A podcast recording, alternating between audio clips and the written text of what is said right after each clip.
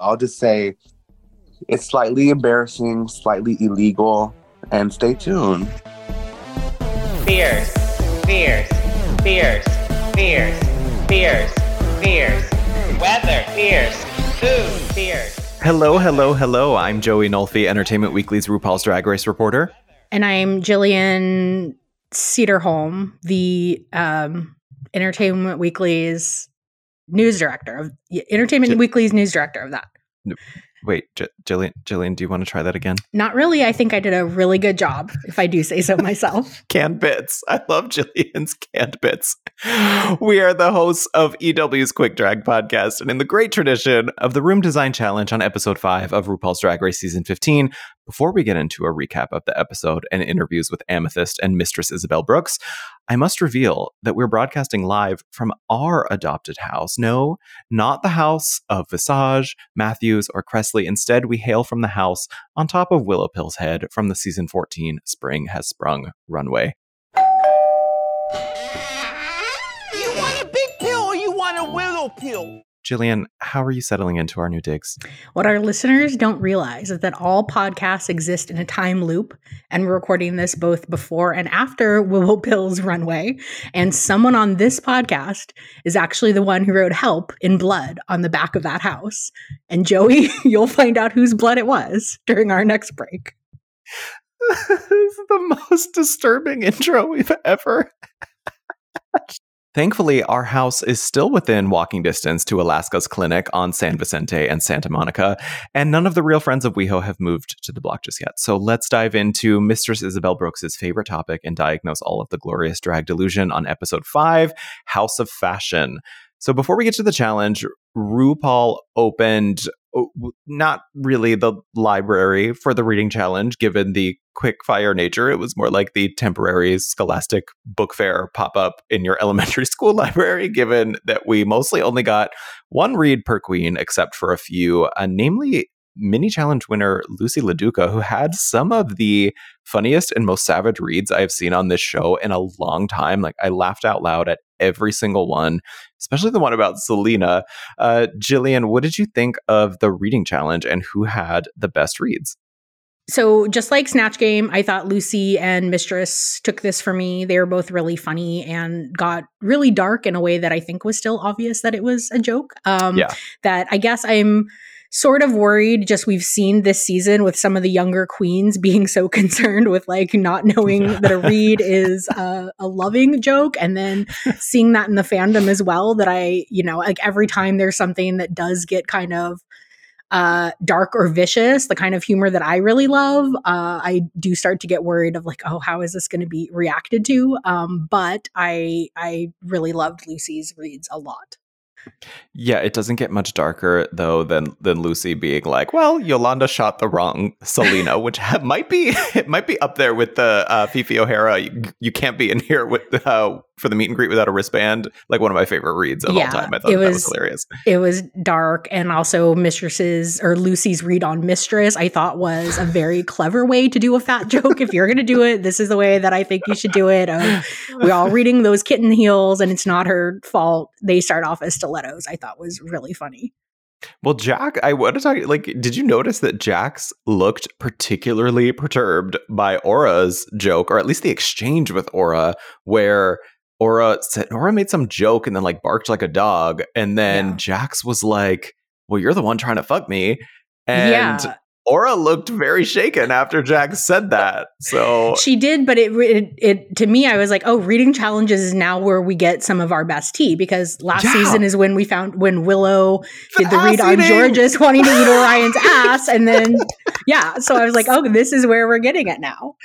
We're just like the episode four lip sync conspiracy. We have now discovered that the reading challenge is now the hookup conspiracy. tea yes. supplier of the season. You know, that was one of my favorite topics of last year. That was so funny.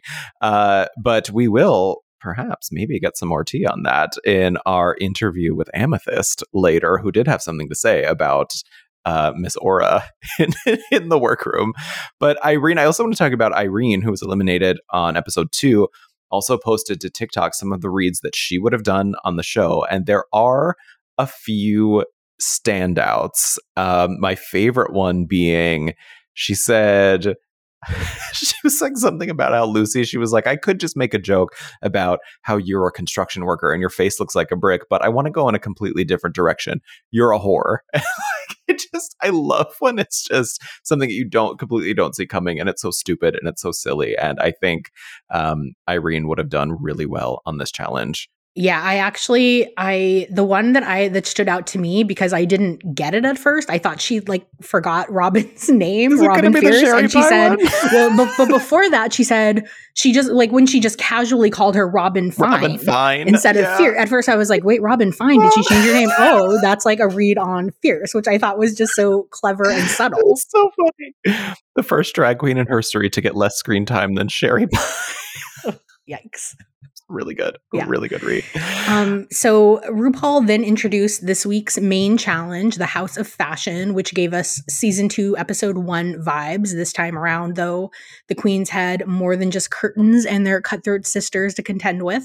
The season 15 queens were separated into three groups and unleashed into respective rooms with aesthetics inspired by Drag Race judges Michelle Visage, which was the gloriously tacky animal print room, Carson Kressley, the plaid horse girl room. And if you watch the Rose Parade, you will know that Carson is a noted equestrian that always marches mm-hmm. on a horse there.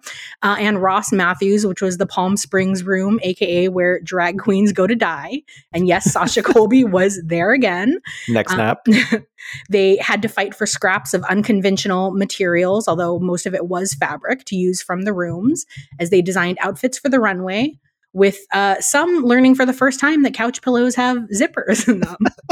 that is absolutely something that I feel like I would do if we were in this challenge, and you would look at me and you would just be like, um, "What? Are you, why are you cutting that?" You'd be like, "There's a zipper." That would that's absolutely an exchange that would happen between you and I. But I also I just want to say I refuse to believe that the Michelle Visage room was the Michelle Visage room. That was actually the June Jambalaya ball um, room with inspired com- entirely by June Jambalaya's elimination outfit. I just want to put that out there. Well, I am currently sitting in a room with a purple couch, so I feel like it was partially inspired by me as well.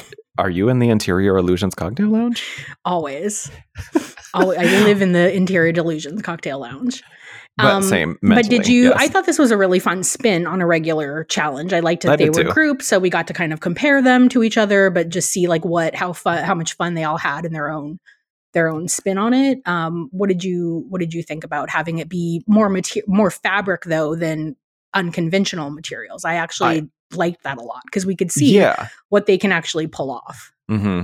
I yeah, I know. I love that too, and I think that that for me, this is always when Drag Race feels the best is when there are design challenge challenges, and they're all just like kikiing in the workroom, making their outfits.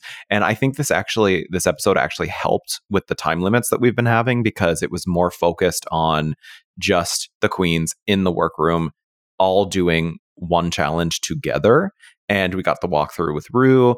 I think this episode actually felt the closest to normal that maybe mm-hmm. we've had all season, outside of all the queens only getting like one read in the library challenge. I I always think there's like a magical element to like when we're seeing drag queens in the workroom working, helping each other. Like it just feels like old school drag race in a really nice, like cozy, fuzzy way. And I just I really like that whole vibe.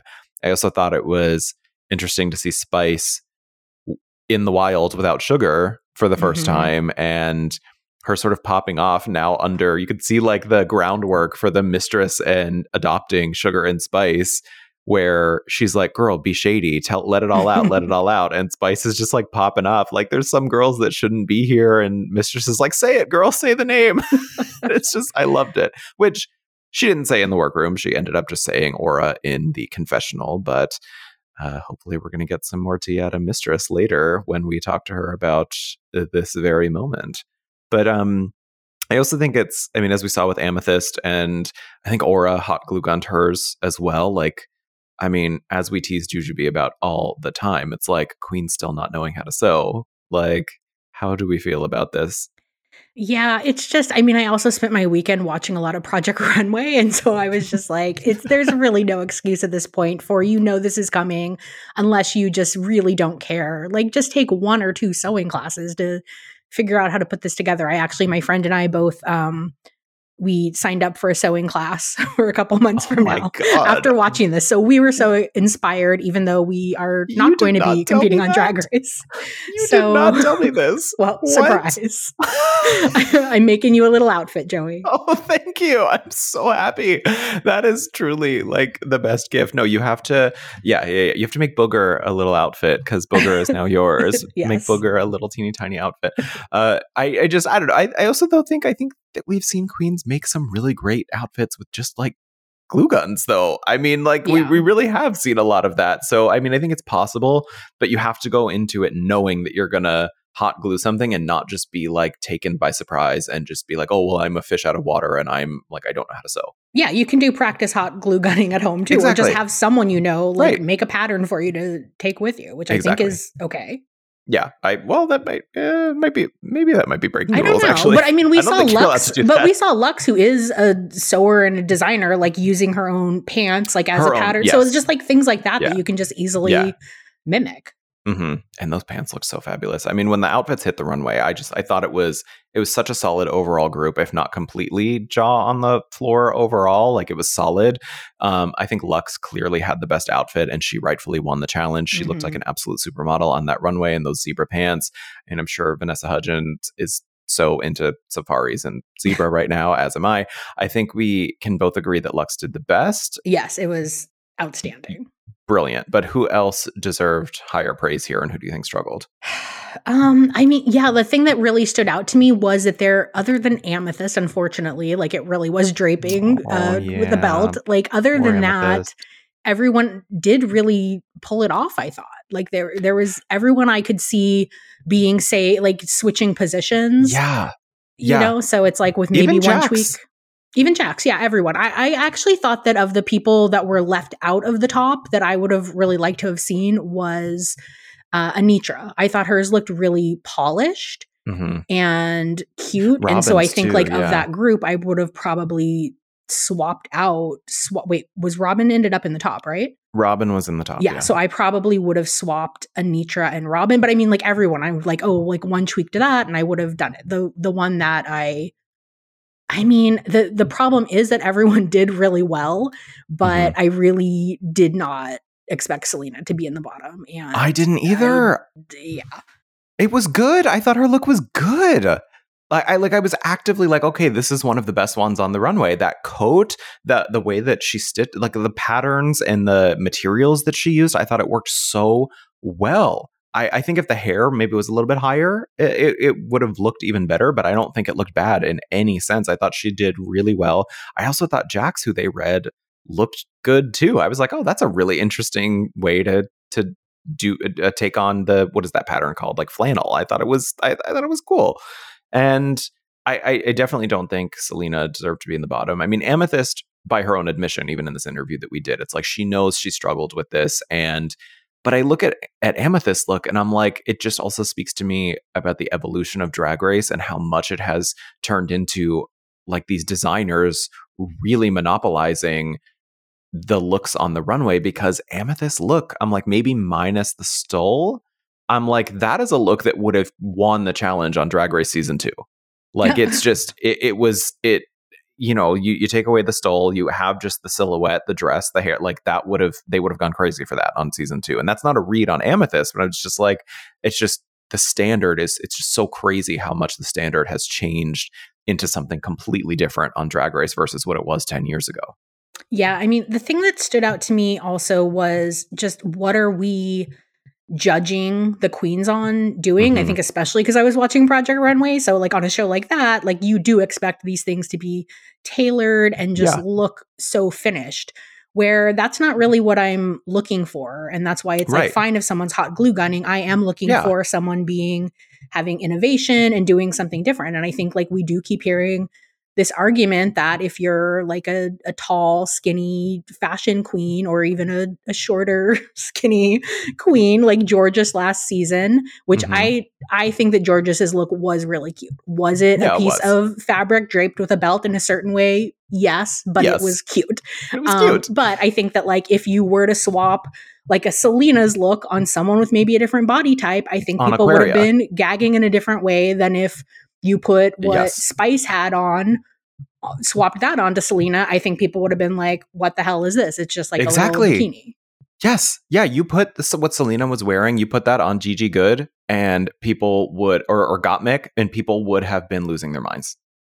It's it's really unfair. But I mean, I, I'm I was just glad to see that pretty much all the takes that I was seeing online after this episode were like, really? Salina was in the bottom? Like this look was not bad.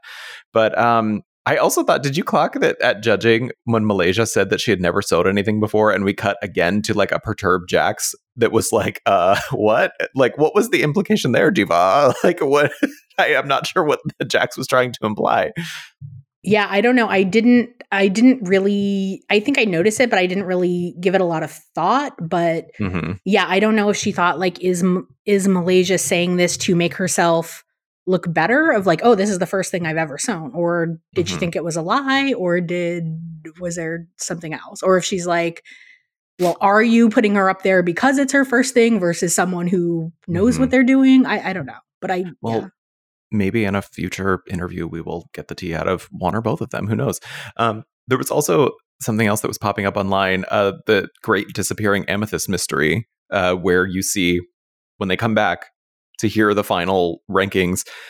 Amethyst is like just not in one of the shots on the runway and then they cut back and she's just back. So uh I, we will be asking mistress about that later to see if they, because amethyst did go on twitter and was like yeah it was a pretty embarrassing reason as to why i wasn't there. She was like maybe i'll reveal it someday. Oh. And that came out after i had already completed my interview with amethyst. I, I would have asked her but uh, all of this sort of popped off after our interview had, was already done, so I will definitely make sure that we ask Mr. I that totally went over my head, as did this this other really cute moment that a lot of fans pointed oh, out, yeah. and I know you caught of Luxx, who has been like subtly quoting Drag Race scenes of the past that are maybe the the less known. So can you can you talk about this because you did point this out to me what she said in Untucked? Yes, in well, it, this follows the episode one moment where when um, Ariana Grande comes in as vivacious and is struggling with the zipper, she goes, "Let us see," just like Laganja did back on season six, and like very few people caught on to it. But then this episode, she quotes the great Roxy Andrews with another great reference all the way back to season five, when Amethyst is is sort of talking about her confidence issues in being amongst a group of who, who she feels in that moment, I think are queens that are excelling. And Luxx is like, but you're here with us, so so are you, which is a callback to when Roxy was talking to Monica Beverly Hills back on season five in the Interior Illusions Cocktail Lounge. So like all these props to Luxx, who like is the youngest queen on the season, but like clearly knows her history front and back. And it's not just with this show; it is with all kinds of shows. Like she's very knowledgeable on like America's Next Top Model and just all kinds of pop culture references from that era. So props to Luxx. Yeah, it was very cute. And I'm looking forward to keeping a closer eye on that going forward. Yes. Um, so I think that we might be responsible uh, for Salina's downfall because last week no. we said, as much as we don't want her in the bottom, we would love to see her lip sync. and we got our wish, unfortunately, but also it was exactly what we were looking for what we her. Wanted. Yes. Um, so, but she was just really torn up over it. And she had, it led to this really sweet moment between her and Sasha Colby oh, in Untucked, where I was also, where Sasha was just giving her some very loving advice. They know each other from the LA scene, and mm-hmm. you could just tell that they were good uh, Judy's. And um, yeah. putting Sasha put her hand over Salina's heart to calm her down and just give her a little pep talk. That brought um, tears to my um, eyes. It was it was so sweet. And then so mm-hmm. Salina did have to lip sync against Amethyst to guest judge Janelle Monáe's song Queen, and she just really did give us the lip sync we were looking for. She they both like dropped their um their draping at the same time right to begin but then when salina had her skirt drop moment which at first seemed like it was maybe a mistake and then like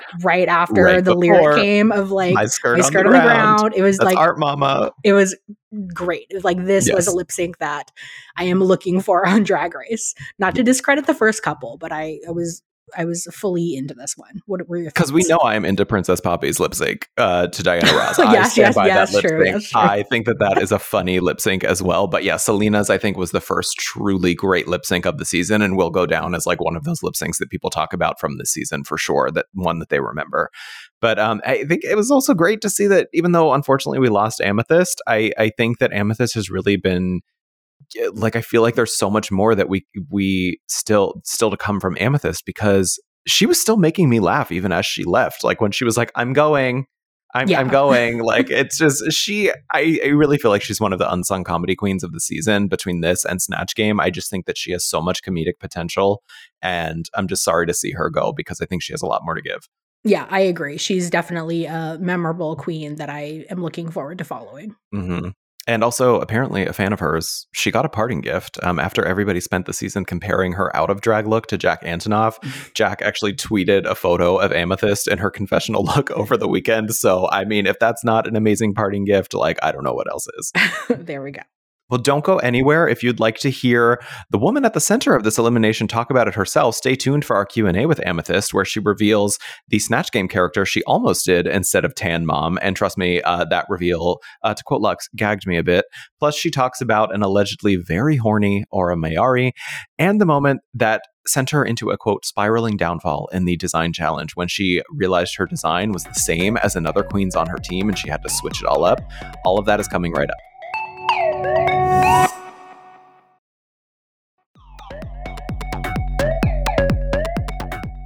Hello again, Miss Amethyst. How are you feeling today? Hey, Joey. I'm good. How are you? I am so great. I have to say though, I'm sorry that we have to dig up this elimination today because this one it truly it hurts. It has been such a joy watching you on TV and I know it was a very hard-fought battle and you brought a lot of joy to people on this season. So I just have to say congratulations first and foremost for your run on the show. Thank you so much. I really appreciate of, that. Of course, of course. I mean, like I said, Tan Mom, I just I can't stop thinking about Tan Mom. It was so funny. But before we get into all of that good stuff, I just I want to check in on how you're feeling now, sort of reliving this elimination versus maybe how you first felt when you immediately left the show. Like did it take some time for you to process?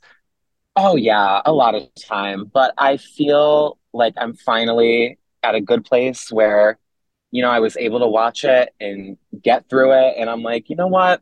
It's not so bad because, uh, you know, my drag has been growing just so quickly. And, um, you know, looking back, I feel like no matter where I would have been today with my drag, looking back at it, it would have been embarrassing no matter what. It would have been cringy no matter what. You can ask anybody in the cast or any drag queen on the street and say, like, let, like let me show you a picture of what you looked like a year ago or let me show you what you were up to a year ago. Yeah. It's gonna be it's gonna be cringy. So i was ready for it. I mentally prepared myself. Um but i'm good. I'm good.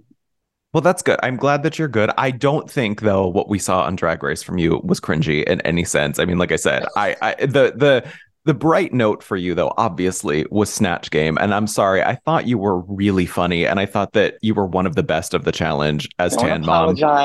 No, I just, I mean, I'm, I just don't want to put it out there like I'm mm-hmm. putting any of the other queens down. I, I but getcha. I, getcha. I just, I am curious, though, to know who were maybe some of your backups and how did you land on Tan Mom Ooh. of all people to do? Good question. So I brought Judy Garland with me. now, yeah, here's the thing. Here's the thing. um, had I done Judy, can we can we just like imagine the world that we would have been living in where Amethyst attempted to come for a Judy Garland snatch game after Jinkx Monsoon just nailed it perfectly oh, in no. All Stars. Like, can you imagine? In my mind, all I like I was just thinking, girl, you can't do Judy in front of RuPaul. Like that's too much. Like your eyes are bigger than your um, brain at this point. and I just, um, I'm like, let me pull it back, girl. Let me pull it back because this is, that's gonna be. If I fail, I'm gonna fail, and I just like don't. I don't want to fail Judy in front of RuPaul. So another backup was Sarah Paulson. Oh God. Which would have just been like super one note in my mind because it just would have been a lot of like, uh, I'm scared, I don't want a cupcake, and then just like a lot of like jump scares and stuff like that. so to me, um, oh, I also brought Julia Fox, but that, that was oh. like very. I didn't. I had no idea what I was going to do with that. I just brought the look, if that makes sense. Those are such great choices, though. All three of those, I feel like. Can I put you on the but, spot and have you tried to do a line as Judy right now? as Judy, oh, I just talked like this and I did a lot of the the pills, the pills talking.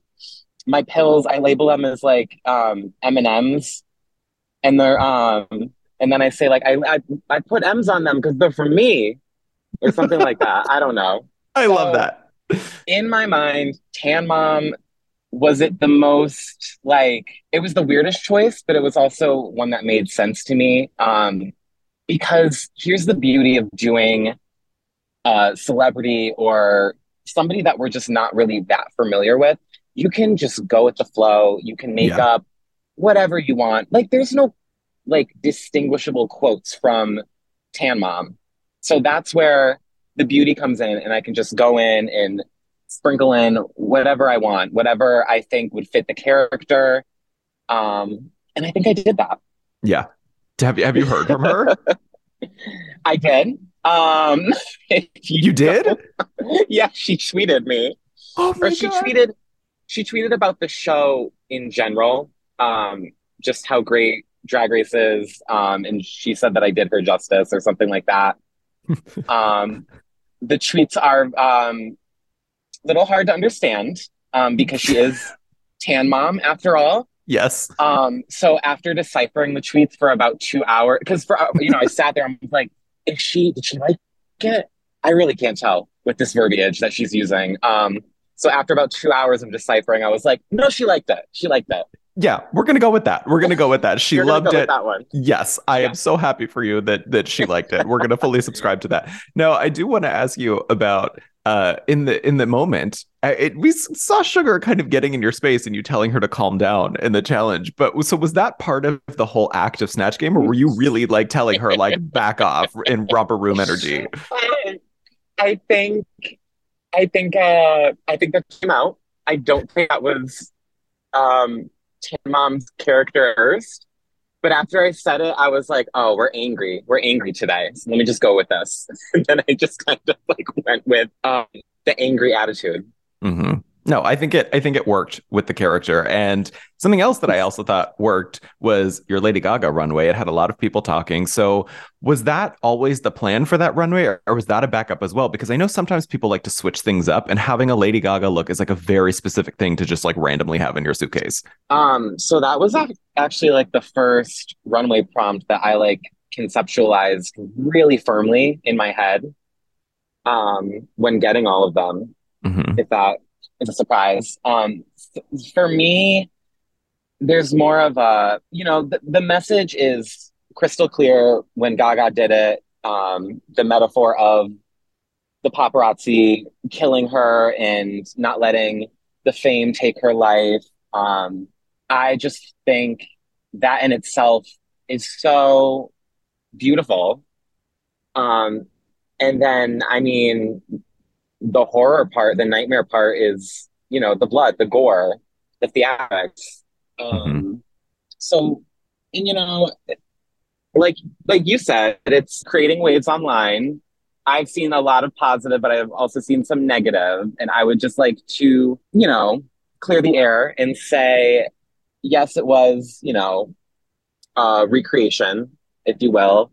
Um, could I have done something original? Yes. Um, but in my mind, um, I'm a firm believer in if something's not broken, don't fix it. Yeah. You know, so I, you know, why would I go above and beyond to try and um, make something out of what Gaga has already perfected in saying? Mm-hmm. Yeah. Um, but I mean, and, so much about drag is like just repurposing in general. I mean, that's the root of the art form yeah. is like, uh, yeah. you know, uh, paying tribute to our divas. Right, right. Mm-hmm. It does have a lot to do with that. And the thematics um, and of it. The little double meaning behind it was um, yes, it's, you know, about the fame and all that, but it has a lot to do with, I wanted to send a message to the toxicity in the fandom and some, you know, recent hate that we've been getting online. Um, hopefully it resonates with some people because yeah, I think that message is really relevant, especially to the season 15 cast right now. Mm-hmm. Yeah, I'm glad that you said that. That was we were both going to say literally the exact same thing. I was going to say that's making okay. me think See? of we're we're always on the same wavelength, you and I. Um, I just I, I I think that it is especially important that we talk about things like that right now, especially with this whole Marcia and Mistress thing. The last thing I want to talk yeah. about with last week's episode before we move on to to this week's episode. I mean, it's just this craziness that's happening online, Mistress being bullied relentlessly in her Instagram account getting reported and deactivated. Um, yeah. Have you been in close contact with her and the rest of the group about it? And what's sort of the consensus there on the whole thing and how to combat it? Oh, we're over it. We have a group chat, you know. Um, so, you know, we talk daily. Um, and we do like daily check-ins with everybody. And I'm really thankful um, for the sisterhood that we've created. But um, I don't know. I was just thinking about this yesterday. I don't know if it's like so awful all of a sudden, or if I if we're just like now realizing like how toxic the fans can be because like we're in it now. Because mm-hmm. I was like trying to think back, I'm like, when has it ever been like this gross, like this bad? And it's I'm particularly like, bad this season, yeah. It really is, and I'm like, but is it is it bad because we're we're just like now no like we're picking up on it because we're the butt end of you know what's happening. Mm-hmm. Um, but I think it's also just particularly bad. It could be that you know we're mainstream now, we're on that MTV, which is great, but that could have a lot to do with it now that we have a wider audience. Yeah. Um, but you know it it really doesn't sit well with any of us, and I think what a lot of people need to remind themselves before they take to their keyboards is that we we filmed the show a, a good a good amount of time ago, and you know any issues that you see that you know might come up on the show in the episodes, it, it's ninety nine point nine percent resolved at this point. Yeah, it's been uh, talked about. You know, like it's it's it's history, mm-hmm. and for people to just like start um picking it all back up and like reminding us like that's that's not fun. No, that's not no. fresh and fierce. You know. Yeah. No, people need to knock it off. They really do. Yeah. And it's just it's craziness. But I do want to make sure we we talk about this episode as well, which speaking of things that you know are dead and gone and forgotten about um y- y- you know i'm not going to ever forget and let you get away with this in this interview without talking about the read that salina had about you and robin in the library challenge. Yeah. um, what was both of your reactions uh, in the room like to that joke afterward? We got a quick shot to Robin, but what was your reaction to that? I just remember it's funny because like I had this like you know sense of shock on my face, but I was also feeling this like sigh of relief during the reading challenge because I was like, "Where's all the nose jokes?" I was like ready. I was ready for them, and then pretty much like all the all the reads were about me and Robin. And I was like, well, all right. That's one route you can take. Uh-huh. So uh, in the reading challenge though too, we do see uh, uh, Aura's read. Like I said, everybody gets like one. And one? Aura okay. and Aura says um uh something about she she tries to read Jax and then Jax says, "Well, you're the one trying to fuck me." And like she looked kind of like disturbed by the read. So what is the tea there? Like was there a secret crush going on in the workroom between those two? Maybe. Um here's something that you need to know or that you'll figure out. Aura is very horny. so I think we all felt it at one point or another.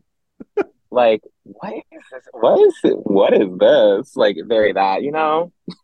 So Aura's hitting on everybody in the cast. Yeah. Yeah. Well, I can't does... listen.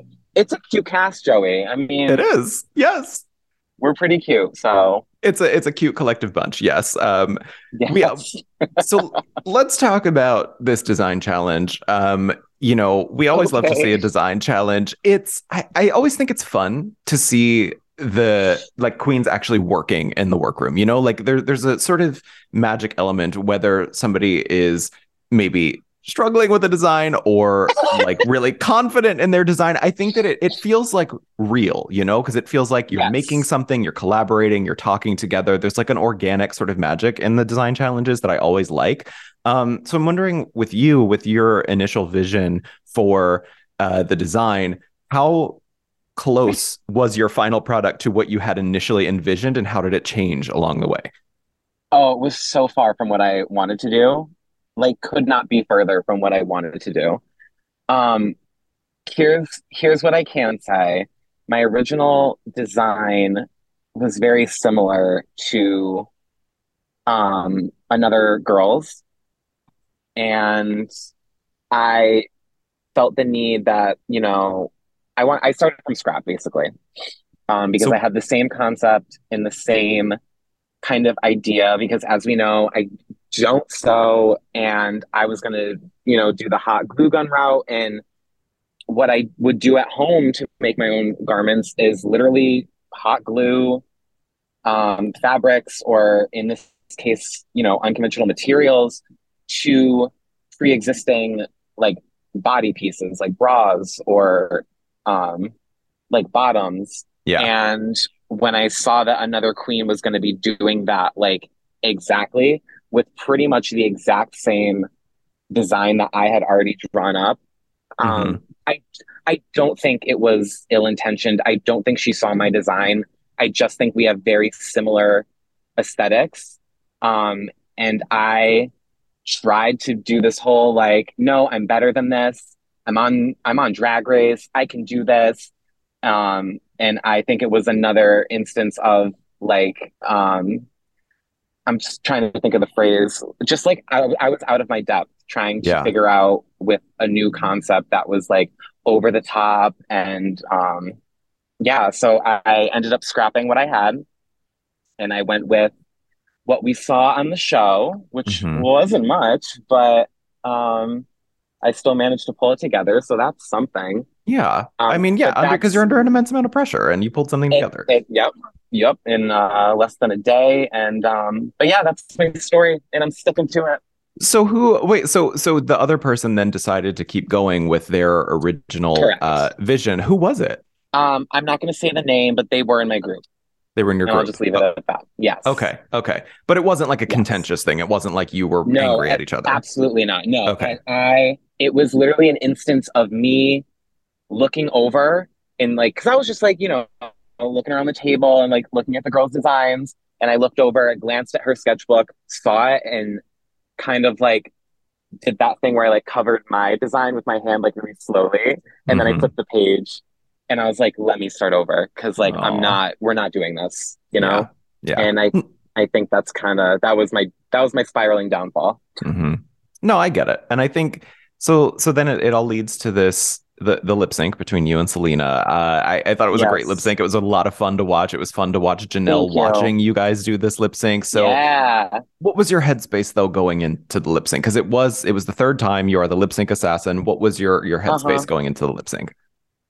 Um, I mean, I know there was like a verbiage or a, a saying being uh, looped in my head over and over, which was Mistress saying like, you know, well, three strikes and you're out, girl. Mm-hmm. Um, like that was my mindset. So honestly, listen, I'm gonna be honest. I didn't have a lot of good intentions going into it. Like I just, I did not, I wasn't expecting a positive outcome, if you know what I mean. Yeah. Yeah. So I went I went into it just wanting to have fun because yeah. it might have been my last time on that stage and it was and I'm glad I did what I did. Mm-hmm. Well, I am very glad that we all got a chance to get to know you on this season. It again, I just I think that Tan Mom is definitely going to go down as a great snatch game. So you have a lot to be proud of, and I can't thank, thank you. you enough for being so great in all these interviews that we've done. It's really been a pleasure to to get to know you. Thank you, Joey. Likewise. Thank you for listening to that lovely chat with Amethyst. Up next, we have another special guest, the divine Mistress Isabelle Brooks, who is here to talk about the unfortunate rise in bullying in the fandom after her Instagram account was reported and deactivated several times in the last two weeks after her clash with Marcia, Marcia, Marcia in Untucked. Plus, we get the tea on the origins of her and Malaysia adopting sugar and spice into the Brooks Davenport dynasty, which is still so much fun every time I say that sugar and spice are now Davenports. It just gets me. So enjoy the chat.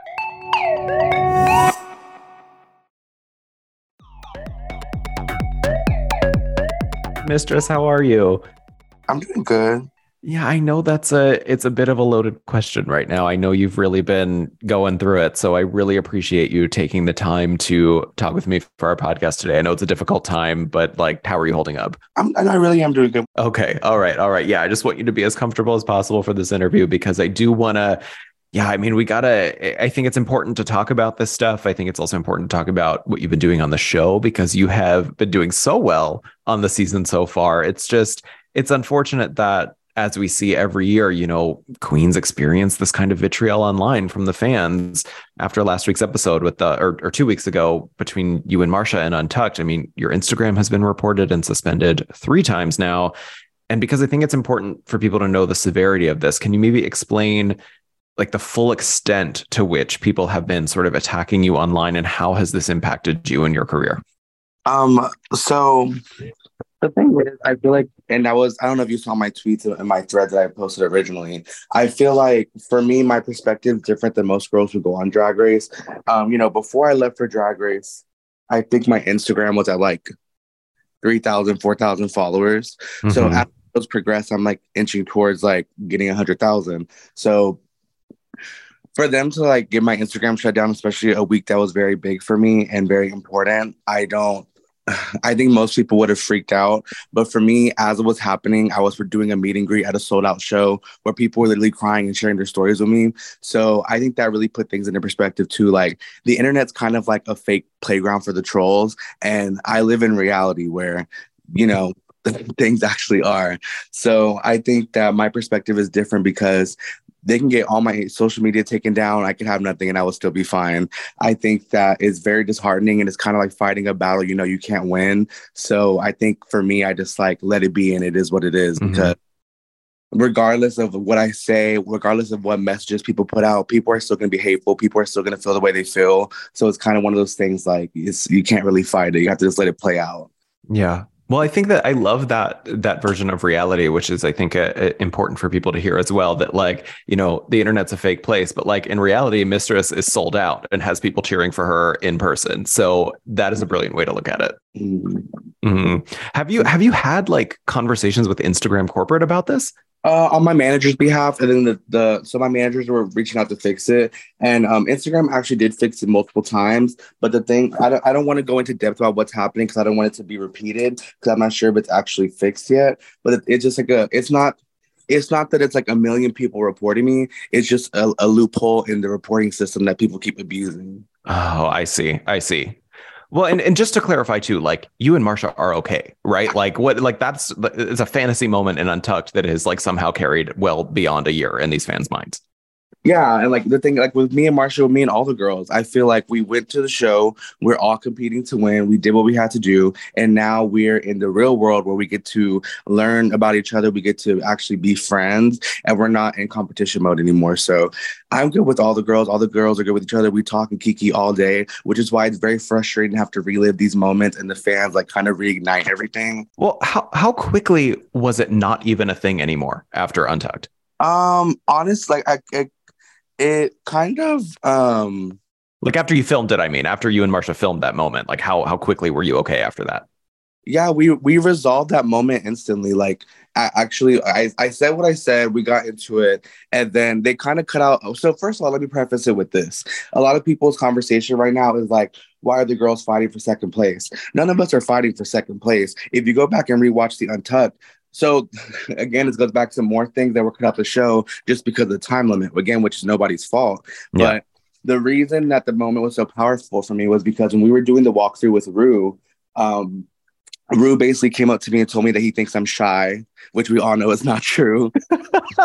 so when I actually did good and kind of ran my whole group snatch game, that's why the moment was very impactful for me. And for Marcia to be in her delusional state and say that she was second, which she brought up. I never brought up anyone's placement. I didn't really care. Yeah. But just like I told the twins, if someone disrespects you or you feel some type of way about some, what someone says, why not say how you feel? That's the whole point mm-hmm. of the reason why we're there. So for me, I just find the whole situation so funny. And it's so crazy how, like, some of the fans don't understand that people of color, plus size people, these kind of girls, it's a continuous thing throughout all the seasons that we get the shit into the stick.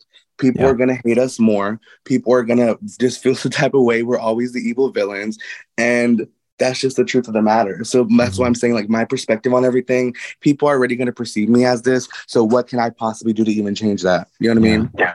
Well, you did. I, I you also you referenced on Twitter the fact that the um, the Eureka comparisons sort of also ignored your individual art, and I thought it was interesting that on the Gay Heaven Challenge, there was a lot of you that were sort of leaning into those sort of comparisons, almost like you were anticipating that even before the cast was revealed and anybody knew that you were on the show. It's like you were already incorporating those things into the challenges. So, did it, like what was your mindset at the time? Like you're already anticipating and, and getting anxious about that while you're filming the show?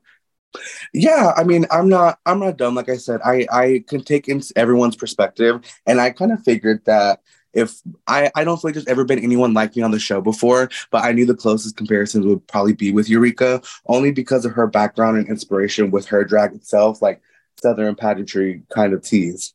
Mm-hmm. So I think a lot of us, especially Malaysia and I, we already knew we would be getting silky cornbread, Eureka, Ginger Minj. Like it was just, I, I just knew it was a thing. But I really didn't anticipate how big it would be. Like, like speaking on on the reveal, like literally every I I I don't care how this sounds. I had the most expensive promo reveal outfit. I looked so fucking good. I looked 10 times better than anyone in that room. I don't give a fuck how that comes off. And people, the only thing they would say is, "Oh my God, Eureka's back! Oh my mm. God, Eureka! Oh my mm. God, does, does, anyone think she looks like Eureka?" And imagine like this is supposed to be like one of the biggest moments of your career, and you've been anticipating this for months and months and months. You spent all your time and all your money. You've worked your ass off to get to to get what your vision to come to life, and the only thing people say is Eureka. Yeah.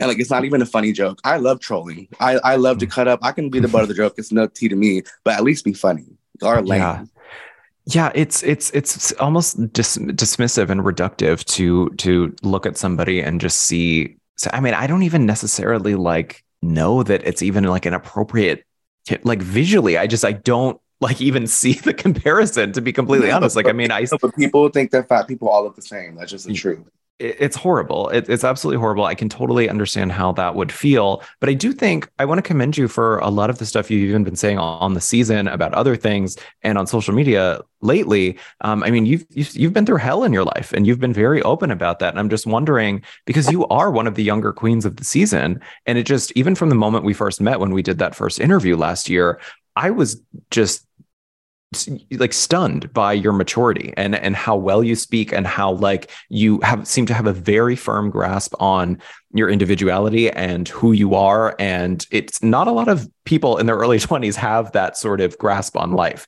Um, so what do you think that has like what has allowed you to get to that place to have this outlook that you have when things you know happen like this so let me preface this with I'm a very extreme person. So like if I'm I have high highs and very low lows. So like when I I I come from a place where I'm and I don't want to get too in depth because I do share my story throughout the season, mm-hmm. but I I have already faced a lot in my life and I've already been attacked by the biggest bullies you can imagine.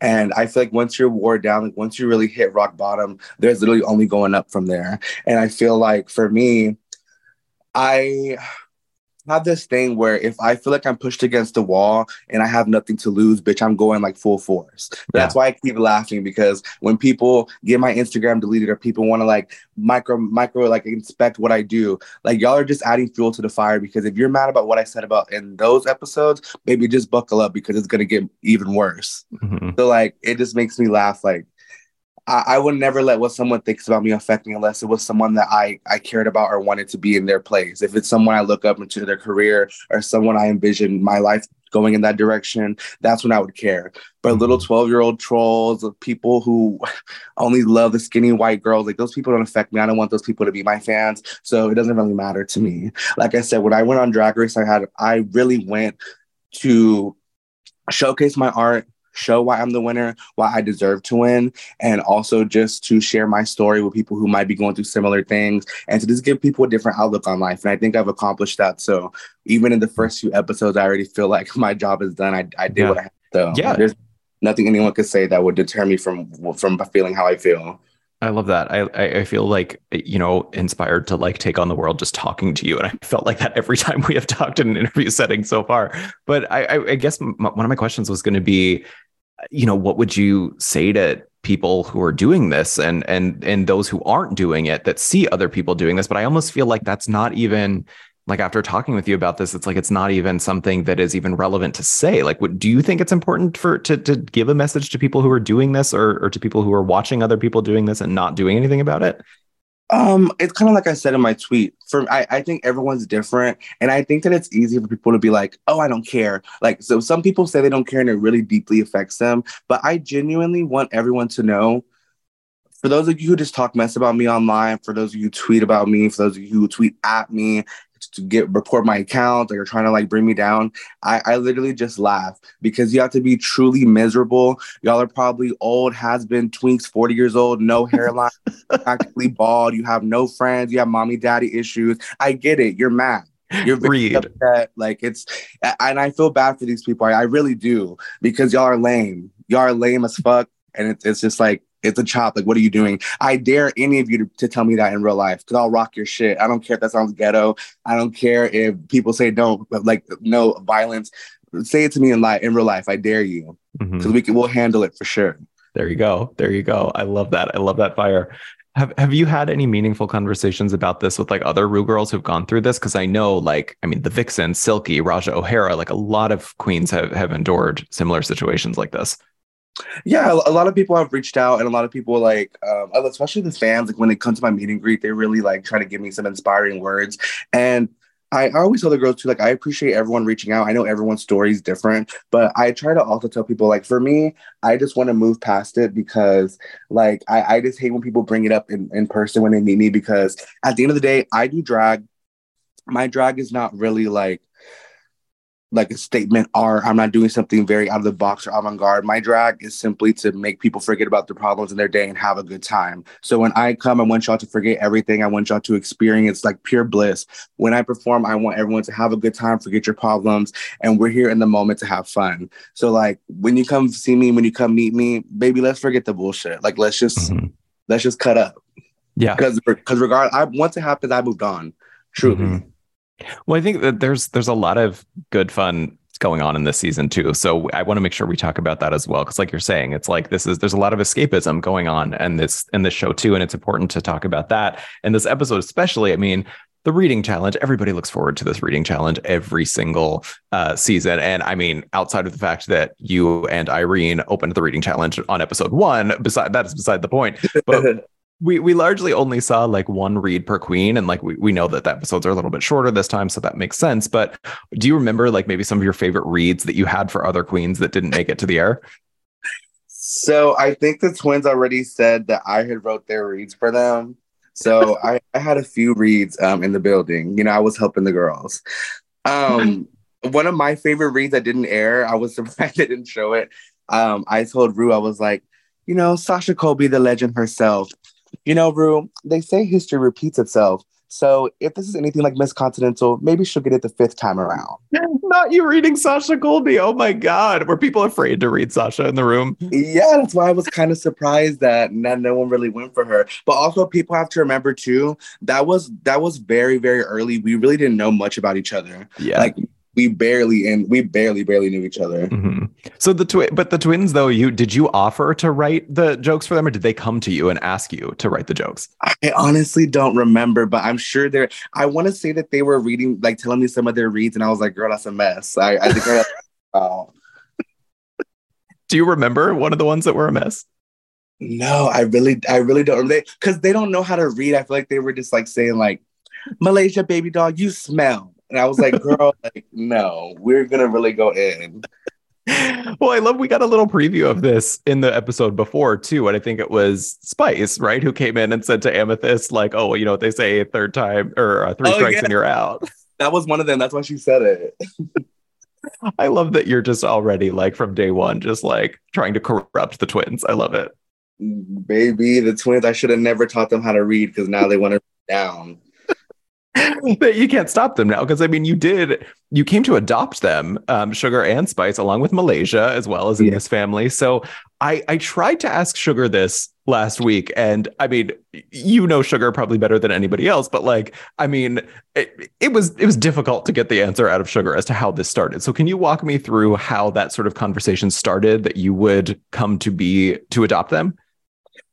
So to make a long story short, like I mean, y'all didn't really see in the first episode, but immediately when I met the twins, I began to help them because at the end of the day, we're on we're in this competition. I think I, I wanted everyone to look their best because I want our season to be the best. Mm-hmm. So whenever I saw problems with them or little things that could help them, that they like things that come with the experience of doing drag, because I will say this as well, doing drag on like TikTok or doing drag on social media where you're only really seen from the front is different than when you're doing drag and like where people actually see you because there's little things that refine you and make you more polished. Yeah.